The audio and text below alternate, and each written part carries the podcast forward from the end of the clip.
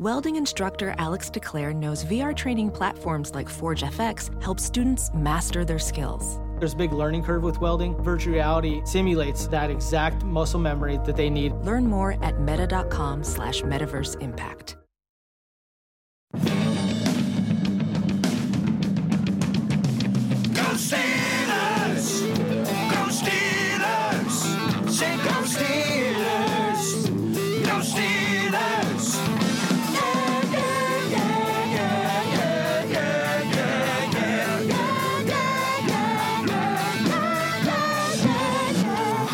Welcome to the Steelers Outpost podcast, a proud member of Sports Drink Network.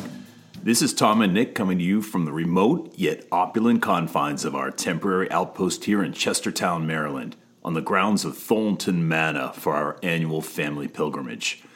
Nick, I enjoy everything about this podcast. Talking Steelers with you, prepping for the shows, learning everything I can about the black and gold. I love it all. Everything that is, except two things editing the podcast, and having to watch the last preseason game wire to wire each season. The Steelers dropped the finale for the preseason 34 to 9 to the Panthers. Thoughts, commentary? Plenty of commentary because even when there's no news, there's always news for psychopaths like us and for the psychopaths out there listening to the podcast. And I mean that word in the most complimentary sense because we can go deep on some hypotheticals that actually may have some real life consequences or you know positive or negative for the Steelers. The good thing about sports, you could talk about all damn day. And the best place to do it, Spotify Green Room. It's a live, audio only sports talk platform that's easy to use and free to download. You can talk to podcasters, you can talk to athletes, bench warmers, starters, insiders, and outsiders. It's perfect for watch parties. It's perfect for overreacting to Steelers victories and saying that the sky is falling. You can do whatever you want there. All you got to do is download the Spotify Green Room app for free in the iOS App Store, create a profile, link your Twitter, and join the group. All right. I did feel like I wanted to put needles into my eyes watching this show. I, I came in late, but I rewatched the thing, whole- so I saw the whole thing. You're glutton for pain. Well, we have a job to do. That's right. I think we, we decided we're gonna we're gonna focus a little on Dwayne Haskins because this was his coming out party insofar as he was going against a first team. Yeah, he did not do well. Unfortunately, he didn't play with a lot of his own first team, so I'm not sure you got a, a clean look at him. Yeah. Okay. So, like, we're always joking about like, oh, there's so there's more to say, there's less to say in a particular podcast, and obviously, when you have a regular season game, there's so much to say that you can't even get through it. But honestly, there are so many angles you can take on this game, despite how boring it was. And the biggest one is the Dwayne Haskins conversation. And I think it revolves around what you were saying. There's, you know, a legion of fans who are understandably extremely excited about Dwayne Haskins because Ben's on the edge of retirement here. And maybe the Steelers got a legitimate, bona fide first round quarterback for no money. And he's waiting in the wings in Dwayne Haskins. You know, the allure of the first round talent is so hard to resist. Kevin White, the first round bust for the Bills, like the fourth pick in the draft, the wide receiver um, from West Virginia. He was picked like eight years ago. He he's I don't even think he's ever made a team, and he just got cut from another team a couple weeks ago. Like he's still getting opportunities because that first round status. Now, obviously, that's not where Dwayne Haskins is. Dwayne Haskins had an understandably poor first season in Washington because A, he was incredibly inexperienced. Kevin Colbert said when they picked him up, hey, we had we really loved this guy in the draft, but we definitively thought that he should have stayed in school. Not only did he only have one year of starting, he was also just young. And then he goes to a really unstable franchise in Washington, which since since then they've actually stabilized a bit. But at the time, you know, they just have a reputation for scrolling through quarterbacks and coaches. Ron Rivera was going through cancer. He didn't pick Dwayne Haskins. It, it was just, it was a mess there. So it's understandable why Haskins hasn't done that great. So uh, me, that's just a big prelude onto why everybody loves Haskins. And I just want to speak for both sides because to me, of course, I'm excited about the guy's talent. Now, in my opinion of the game is he he failed his first big test, right? Does that mean he's not going to be a great quarterback? No, of course not, but I think the test wasn't just about this game, Dad. It was about we had this whole preseason it wasn't that special. I know everyone got so excited in that second game where he completed like 75% of his passes, but we said after that game, yeah, it was nice. He was under control. I think it was good when you compare him to what Dwayne Haskins used to do. But if you ask me, I still think Mason Rudolph looked better in the preseason, and I'm not a Mason Rudolph fan. And that's just because Mason put the ball downfield. Mason got 10 throws a game and he was completing something down the field all the time. We never saw that from Dwayne Haskins. And then we saw in the final game against the Panthers the total collapse kind of game, right? So that's not great. Um, his future, you know, still unknown to me, but I tend to think if we're talking first round quarterbacks, it's a different breed now. Like there's stars. There's two superstar first round quarterbacks every year, you know? And I don't know if he's that guy. I've never been that like crazy about his physical talents. He's good at everything. He's not great at anything. His arm is very solid. He's got. I mean, he definitely throws the ball really well, but it's not like you know uh, Justin Herbert arm or something. His running is like just good enough to get out of the pocket, which you and I agree that's all you need, but it's not special. His size is excellent, and then his accuracy is pretty spotty, and his mechanics are kind of all over the place. But I understand that he was playing with all backup players and the Panthers were playing with first teamers. So I didn't need him to go out there and throw for 300 yards. I just didn't need him to go, you know, first seven plays, go for 10 yards cumulative and two turnovers. And so I think that was pretty rough from him. And I think everybody who's saying, oh, it was just because he was playing with the backups, I think that's oversimplifying it a little bit because he didn't show anything. So I guess three things are of concern, right? So accuracy is one problem. That interception to um, Derek Watt was a problem, but he has a one yard pass that he skied over the guy's head, and we saw him miss a number of one yard passes in his first start. Remember? Yeah. The second thing is the lack of air yards, intended air yards, and if you look at last year's statistics, Ben had uh, was not exactly prolific in his intended air yards at six point nine. Haskins was at 6.7, and he showed more of that over the preseason where he's not willing to go down downfield, like you said. Right. The, the third thing, am I counting right? The third thing yeah. is his athleticism. He's a guy who can get out of the pocket and yeah. extend a play, but he's not Speedy Gonzalez. He is not quick down the field. No, and you don't need to be. You ju- his speed is fine, but you need some other element to me. Like if your speed is fine like that, well then you better be really accurate, like Joe Burrow. Or you might you better be like really good in, in, in, trash like he is, or you better have a great arm like Justin Herbert or something. And so, jack of all trades, master of none. To me, you know, he smells like a bridge quarterback kind of kind of player. Um, like not not Teddy Bridgewater because Teddy Bridgewater is so literally a bridge. Yeah, he's the bridge of all bridges. Teddy Bridgewater is like a careful with the ball kind of guy, not going to win you, not going to lose you the game, and maybe that's what Dwayne Haskins turns into. Although I don't really know if that's in his personality, um, but uh, just a guy who's like, yeah, he's going to be a little bit up and down. But all I know is that now that I can grade him after the whole preseason we have been very vocal about our dislike for Mason Rudolph since the day he was drafted. To this day, I think very clearly a wasted draft pick, third rounder. The Steelers have uh, the Steelers have could have like they should have had a starting player with that position, and particularly because they were drafting within a Super Bowl window. And you don't get quarterbacks in the third round, and don't tell me Russell Wilson and these one out of quite literally thousand guys who actually work out in those rounds, you know? So, not being a fan of Mason Rudolph, I can say as a Steelers fan, I'm much more comfortable with him as the backup quarterback in Pittsburgh this year, and I think he made it obvious because even when when Rudolph played with twos, like he still pushes the ball down the field and gives in there. They both have massive weaknesses all over their game, but that's just kind of my stance on Haskins. Is that like I'm not against him. I, I hope that next year he can take another step forward and then overtake Mason Rudolph. But where they're at today, I don't think they're quite there. And actually, Rudolph has a little bit more experience in in in, in the NFL and then even in starting games. So it does make sense that he's ahead of him now. I think Haskins could overtake him, but I didn't see a lot outside of the physical talent that suggested that to me over the preseason. What ultimately puts Mason Rudolph ahead of Haskins? His decision making, or yeah, his decision making, his aggressiveness, and his timing. I think you know. I feel like Haskins is waiting for guys to get open and then he throws it, which is a very Ohio State quarterback thing to do.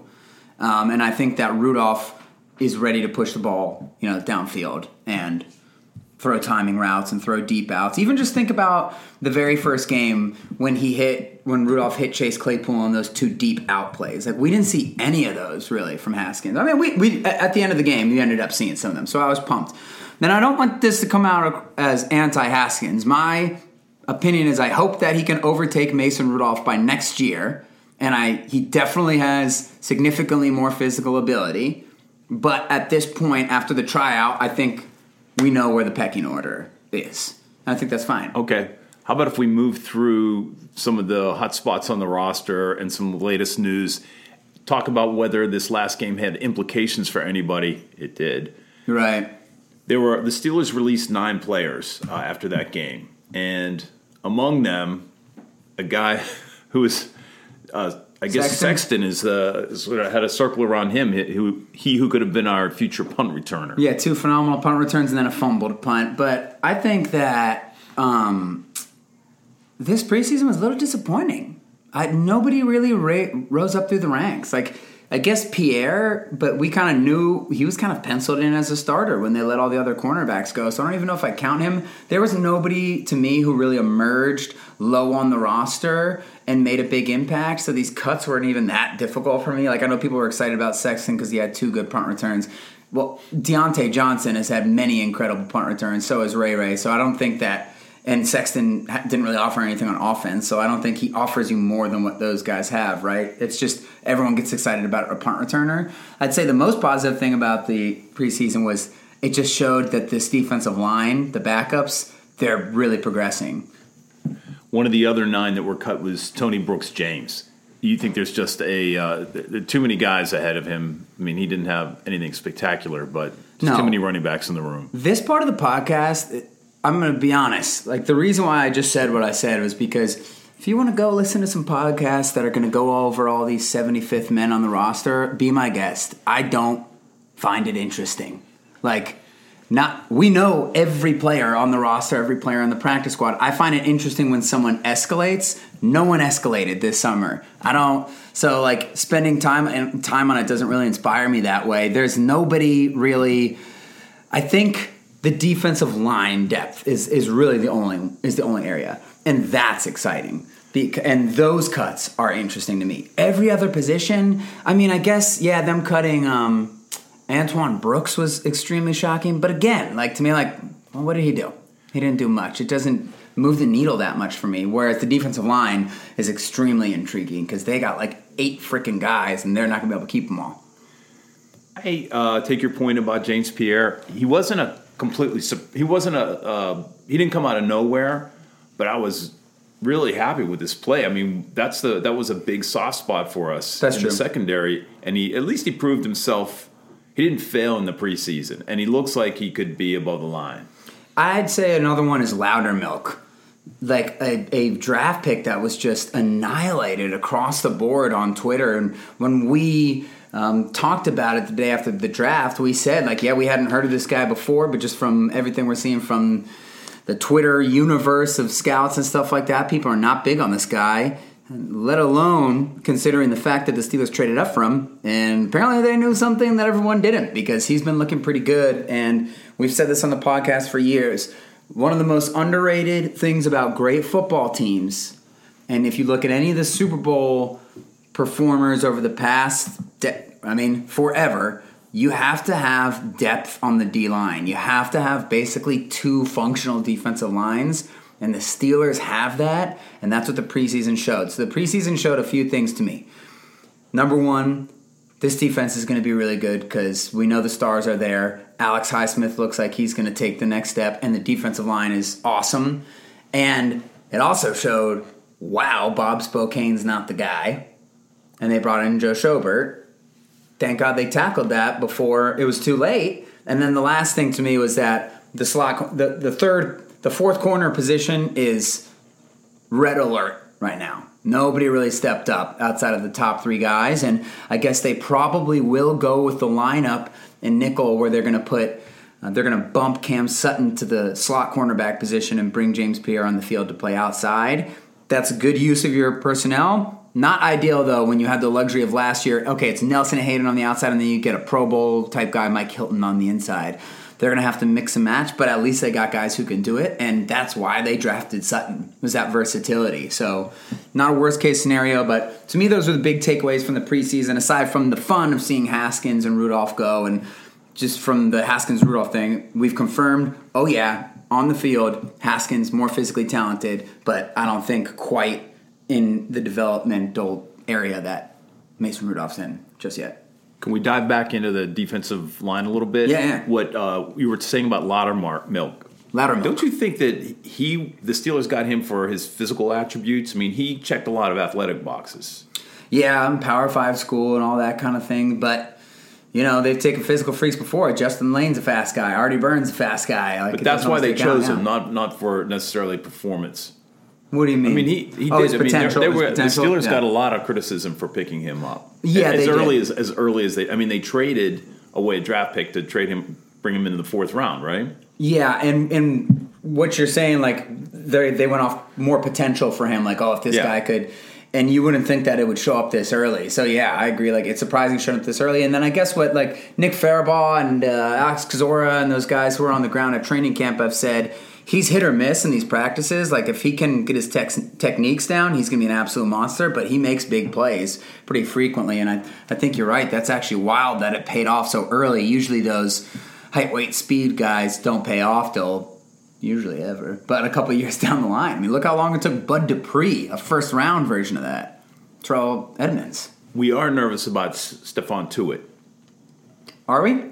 I am. I mean, he hasn't. he has this undisclosed undisclosed injury. It's not the injury. I think it was because his brother died. but they they've been run. talking about that for months now. I mean, was it January where his brother got? Yeah, I Murdered? don't know. But- yeah, it's a really good. But I think good question. You know, so they have been very unclear about his uh, why he's out. But I did read that you know there was some undisclosed injury. Who knows what we're being told? But the fact that we haven't seen him a lot does make me a little nervous. Well, you're not allowed to have undisclosed injuries, so that makes it weirder. Yeah, I I probably like, made the weird. mistake of uh, reading something on Twitter and, and Sure, believing sure. it. Yeah, yeah.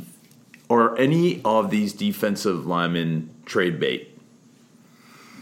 I don't know. The interesting thing, you'd have to find a way to stash them on your roster and lose somebody else. And you'd probably have to play some tic tac toe that way. I don't know. I mean, they're talking about the same thing with Jordan Berry as well. I mean, we're I know we're kind of all over the place here, but that's kind of where we're at in the preseason because the NFL is a bunch of douchers, and they put a week of nothing in between that game of nothing and then the real thing against the Bills. It's just cruel and unusual punishment, but. Um, you know, they're talking about Jordan Berry. That, that maybe that punting battle has not been outright won by uh, Pressley Harvin, and that maybe you could trade him because he's been great in the preseason. And so one of these defensive linemen, maybe they could get traded. I don't know. I think they'd have to play a little Tetris to get that done, though. Well, let's just move on to the punting because they had identical preseasons, Yeah. and it's, it- literally in this last game they had they were within six yards of punting, and both had something inside the inside inside the twenty. What do you think happens there? Man, well, I think it's eerie how identical they've been. And I think that Jordan Berry, we know what he is, and this is Pressley Harvin's first month as an NFL punter. So let's take him. Jordan Berry, I've said this on the podcast before. Pat McAfee for the brand, punting expert, Pro Bowl punter, has talked about Berry, saying he might have the best leg in the NFL. But long story short, I'm going to paraphrase here. He basically said he's a practice player. Like, he doesn't always play that well in the games, Jordan Berry. It's a way different thing when you have the live Russian there. And so if they're identical right now, we know what Jordan Berry does when it's December and the Steelers are backed up in their own 15 yard line. That other team is getting the ball at the 50, guaranteed.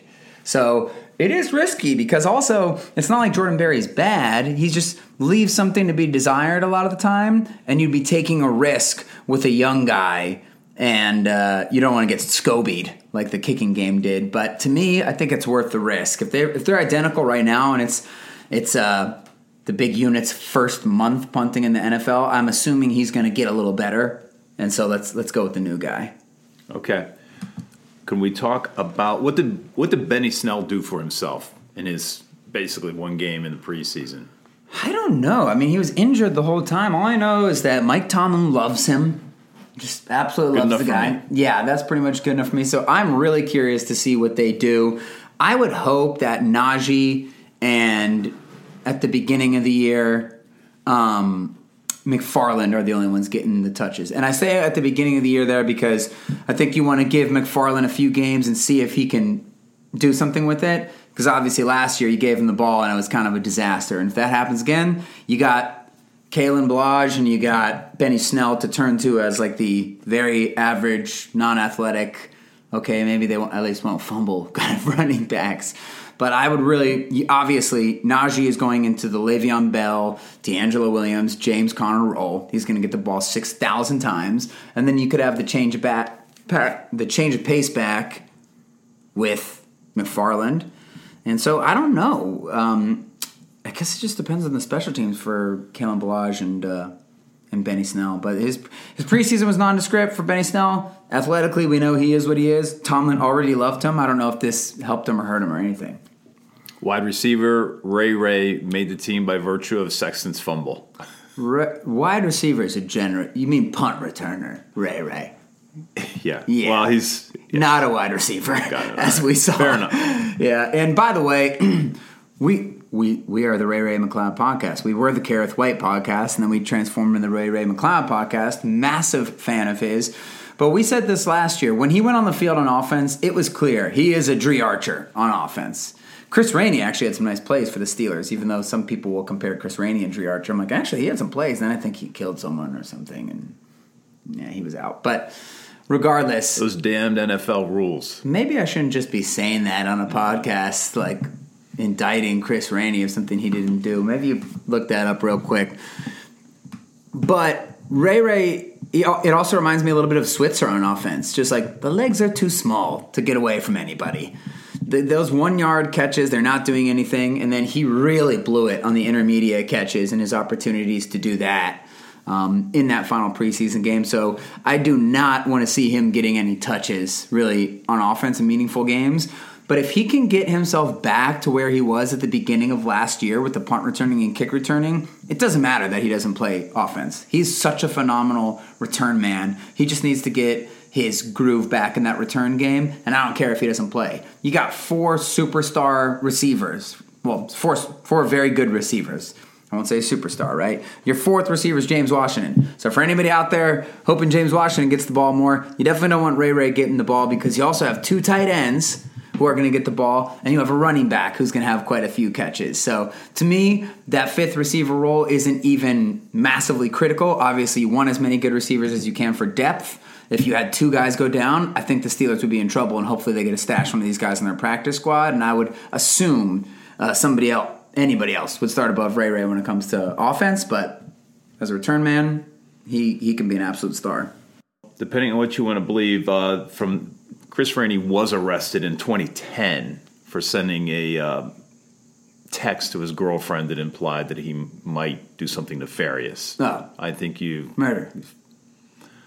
well, you can interpret it however you want. It says It Florida Gators receiver allegedly sent "time to die" text the girlfriend. Are you sure he wasn't asking if she wanted to go see like a Bond movie? Like, yeah, you want time to die? That's what I mean. You want to go see that? I'm sorry, Chris Rainey. If you didn't kill anybody, I'm really sorry. I loved you when you were on the Steelers. If you did kill anybody, uh, disavow. All right, linebacker. Talking about linebackers, it's a thin line between a successful inside linebacking core and scared to death.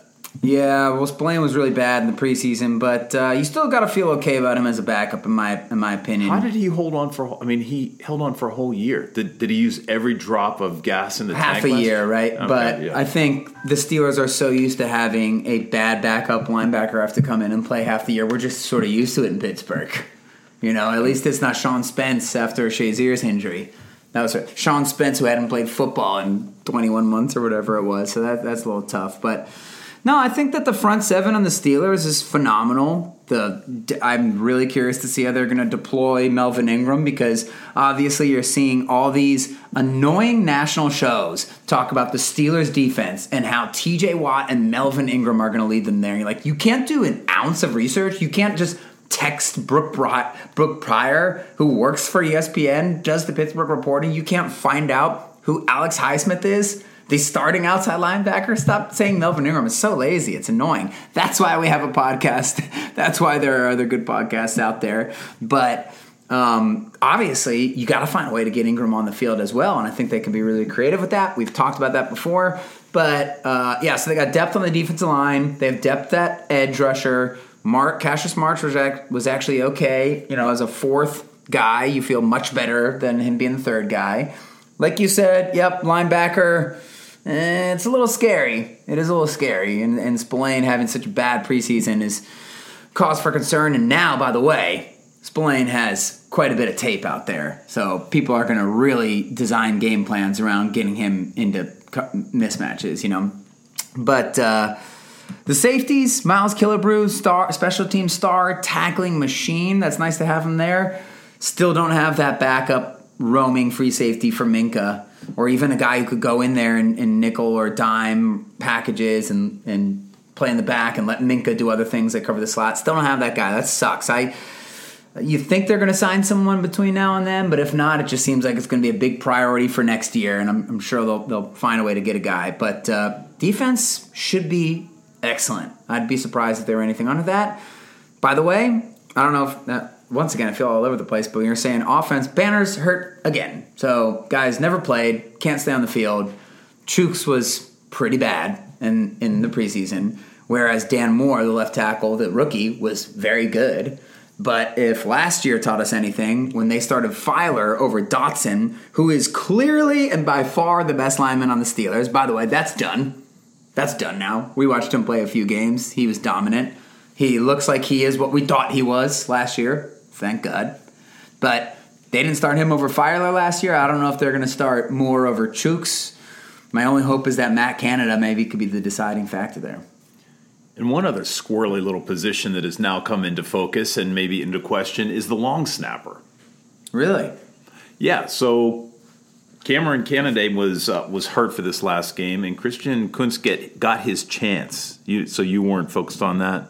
I was focused on it, and I agree. It's uh, intriguing the, the the battle that Kameron Canaday has had to stay on the roster, o- overcoming a drafted player. Is he going to be able to overcome this guy? I don't know. Stay tuned on long snapper battles. Hey, I will say that actually is relatively significant because if Pressley Harvin's the punter, you have a new snapper and a new holder for Chris Boswell in the same season. That's a lot. I mean, I guess the new holder makes it all new, right? He's the middleman. I just want to say this: What? you have one thing to do. Well, you know, you and I were talking on the phone the other day. Again, McAfee, who really educates the world on punting and kicking, he um, changed my life because apparently it's the long snapper's job to get the laces out, not the holder. You practice spinning that thing so much that you know where the laces are going to frickin' land, and it good long snappers always have those laces facing out. Laces out, Dan. Laces out, Christian or Cam. You know. Laces out Cam sounds more like the original Ace Ventura quote. Maybe we can have an online debate about who the best selection is for long snapper. That's a great idea. Let's have that debate at Spotify Green Room. Spotify Green Room is a live, audio only sports talk platform that's free to download and easy to use. You can talk to insiders, athletes, fans, and podcasters, and whoever you want who's into sports, and you can do that in real time. It's perfect for post game breakdowns, watch parties, reacting to breaking news, and you can get into a little long snapper debate there if you want to. So, why don't you head over to the iOS App Store? Download that Spotify Green Room app for free. Create a profile, link your Twitter, and join the group. All right, it's time for that vacation chipped ham sandwich. But before we get Nice. out of here, as Nick noted, we have two weeks before the first game on September 12th at Buffalo. Love 1 it. p.m. game, Couldn't be any more excited. unless it was in the snow. Uh, if we can get um, Devin Bush to absolutely knock the brains out of Emmanuel Sanders as he comes across the middle, that would be awesome. Hit us up on Twitter at Steelers Outpost. Shoot us an email at SteelersOutpost at gmail.com. Thanks for listening. Until next week, go Steelers. Talk crap about them bye bye.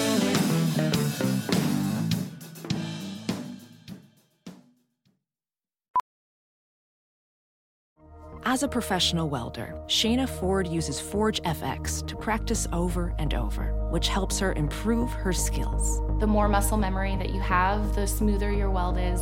Learn more at meta.com slash metaverse impact. As you write your life story, you're far from finished. Are you looking to close the book on your job? Maybe turn a page in your career? Be continued at the Georgetown University School of Continuing Studies. Our professional master's degrees and certificates are designed to meet you where you are and take you where you want to go. At Georgetown SCS, the learning never stops, and neither do you. Write your next chapter. Be continued at scs.georgetown.edu slash podcast.